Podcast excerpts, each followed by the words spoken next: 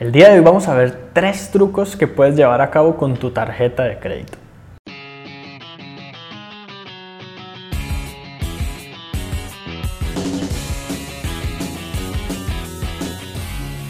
Muy bien, el primer truco que puedes aplicar con tu tarjeta de crédito es uno que me han pedido mucho que explique cómo funciona en detalle.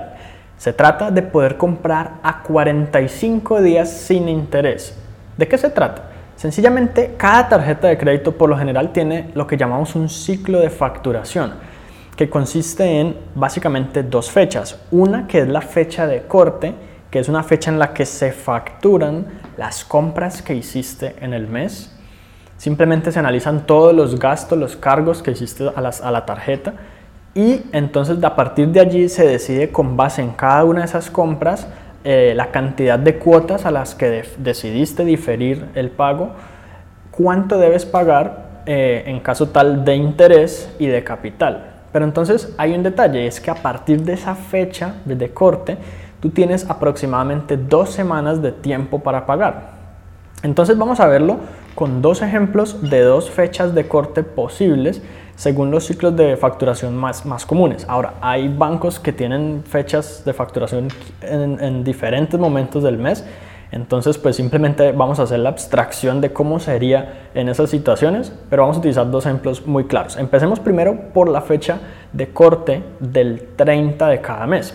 Eh, así funciona uno de los bancos que yo, en los que yo tengo tarjeta de crédito.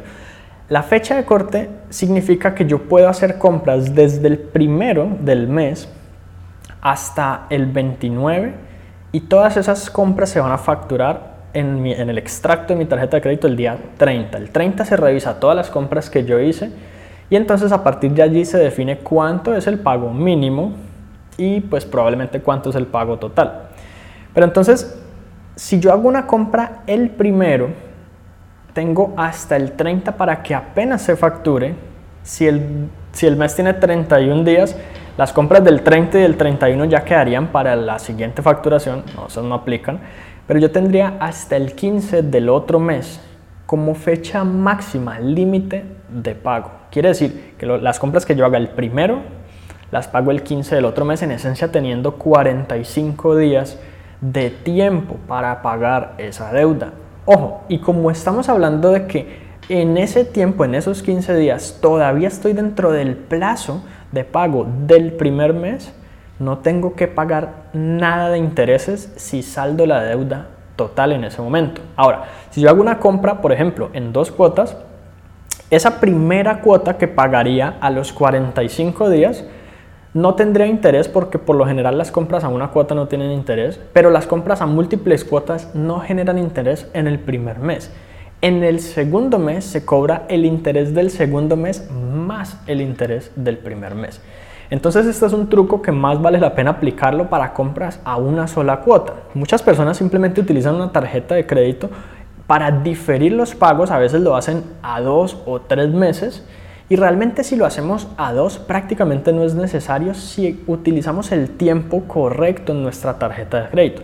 Ahora, ¿qué pasa si la fecha de facturación, por ejemplo, es el 15? Quiere decir que las compras a partir del 16, el 16 sería el primer día del mes o del calendario mensual de facturación. Entonces, yo empiezo a hacer las compras el 16 y a partir de allí 17, 18, 19 hasta el 15 del otro mes en cuyo día se van a facturar todas esas compras y yo tendría aproximadamente hasta el 30 y en algunos bancos incluso hasta el 3, 4 o 5 del mes siguiente.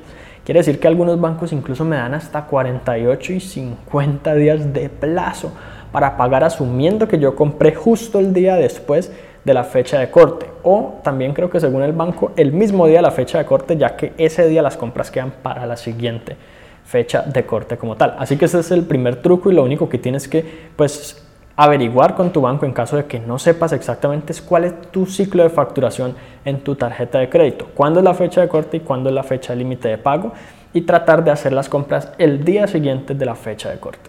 Ahora, hay que tener en cuenta que aquí estamos hablando de tarjetas de crédito de entidades bancarias, porque a veces me encuentro con tarjetas de crédito de supermercados o de comercios en particular.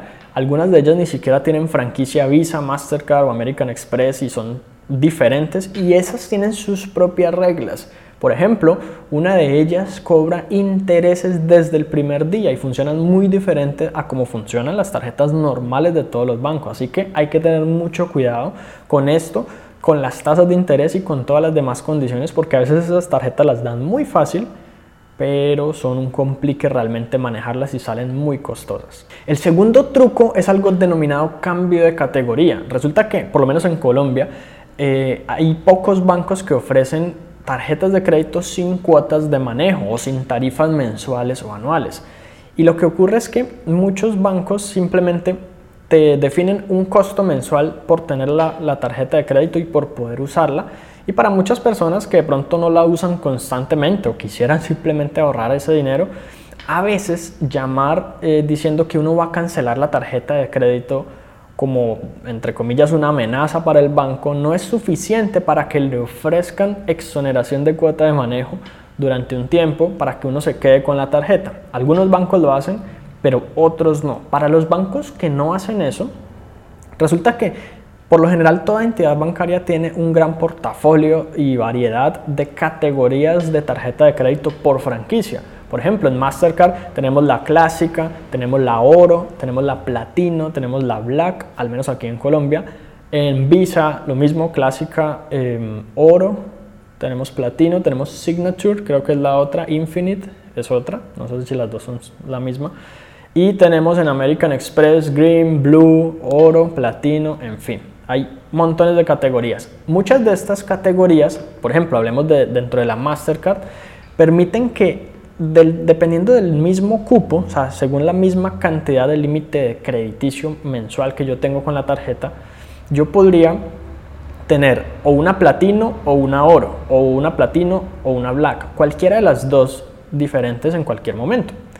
Y resulta que si ya llegó el periodo de, tiempo en el que, en que se acabó la exoneración de cuota de manejo, yo puedo solicitar con una simple llamada al banco a que me cambien la categoría de esa tarjeta. Por ejemplo, buenas tardes, yo tengo una tarjeta de crédito eh, Mastercard Platino, quiero que me la cambien a Mastercard Oro.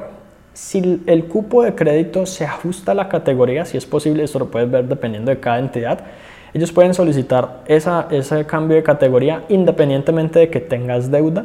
Y lo mejor es que cada expedición nueva de una tarjeta de cierta categoría automáticamente te da exoneración durante al menos seis meses de la cuota de manejo. Algunos bancos manejan hasta un año.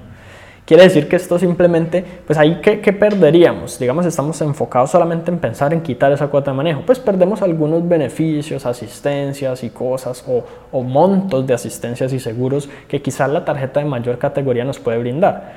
Pero, ¿cuántas veces se hace uso de estas o qué tanto nos afecte que merme un poco esos beneficios?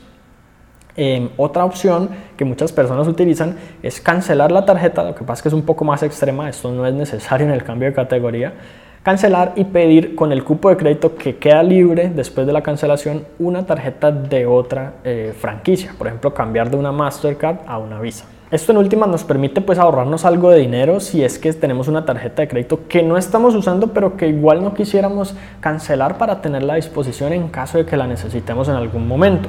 Es una buena mm, técnica que podemos utilizar allí. Y el tercer truco con las tarjetas de crédito es el de unificar cupos. Resulta que siempre en las entidades bancarias el cupo de crédito que te dan para las tarjetas de crédito en realidad es mucho más flexible de lo que uno piensa. Por ejemplo, cuando en, al menos en Bancolombia, es uno de los bancos eh, que yo manejo, te ofrecen un cupo de crédito preaprobado, tú puedes solicitar que te lo den para tarjeta de crédito y en teoría tú puedes solicitar eh, que te lo den a una tarjeta Visa o Mastercard o American Express em, o, o, incluso pedir a que se te reparten dos tarjetas. ¿Qué es lo que pasa? Que si resulta que yo ya tengo, por decir algo, las tres franquicias principales, Visa, Mastercard y American Express, una tarjeta en cada uno, a mí me ofrecen un preaprobado de estos, pero yo no quiero cuatro tarjetas porque quedaría pagando la cuota de manejo de las cuatro, a menos de que utilice el truco que ya mencioné. Pues yo podría de todas maneras aceptarla. Sé que tengo un periodo exento de seis meses sin tener que pagar esta, esta cuota de manejo, pero posteriormente yo puedo cancelarla en cualquier momento ese cupo de crédito queda disponible y lo puedo redistribuir entre mis otras tarjetas. Significa que yo podría incrementar el límite crediticio de cada una de ellas o de una sola si me interesa manejar simplemente la principal. Esto aplica independientemente de la cantidad de tarjetas que tengamos y muchas veces es mucho más fácil pedir una tarjeta de crédito nueva que solicitar el aumento de cupo crediticio de una tarjeta que ya tenemos en este momento. Porque cuando el banco piensa en aumento de cupo, piensa en que uno se va a endeudar más. Yo no sé, es muy raro porque pues técnicamente una nueva tarjeta de crédito es casi lo mismo, pero te hacen un estudio un poco más estricto, te analizan por qué lo estás haciendo, te preguntan, y, van más en profundidad y en detalle a determinar si, si sí o no vale la pena. Pero a veces cuando se trata de una tarjeta de crédito nueva, muchas veces ellos tienen campañas, eh, por ejemplo, cuando se trata de sacar una tarjeta de crédito del mes o de la promoción o de cierta marca compartida o algo así, pues ellos te la dan mucho más fácil y ya en ese momento es que tú puedes aprovechar que ese cupo te lo dejaron disponible para luego redistribuirlo como quieras.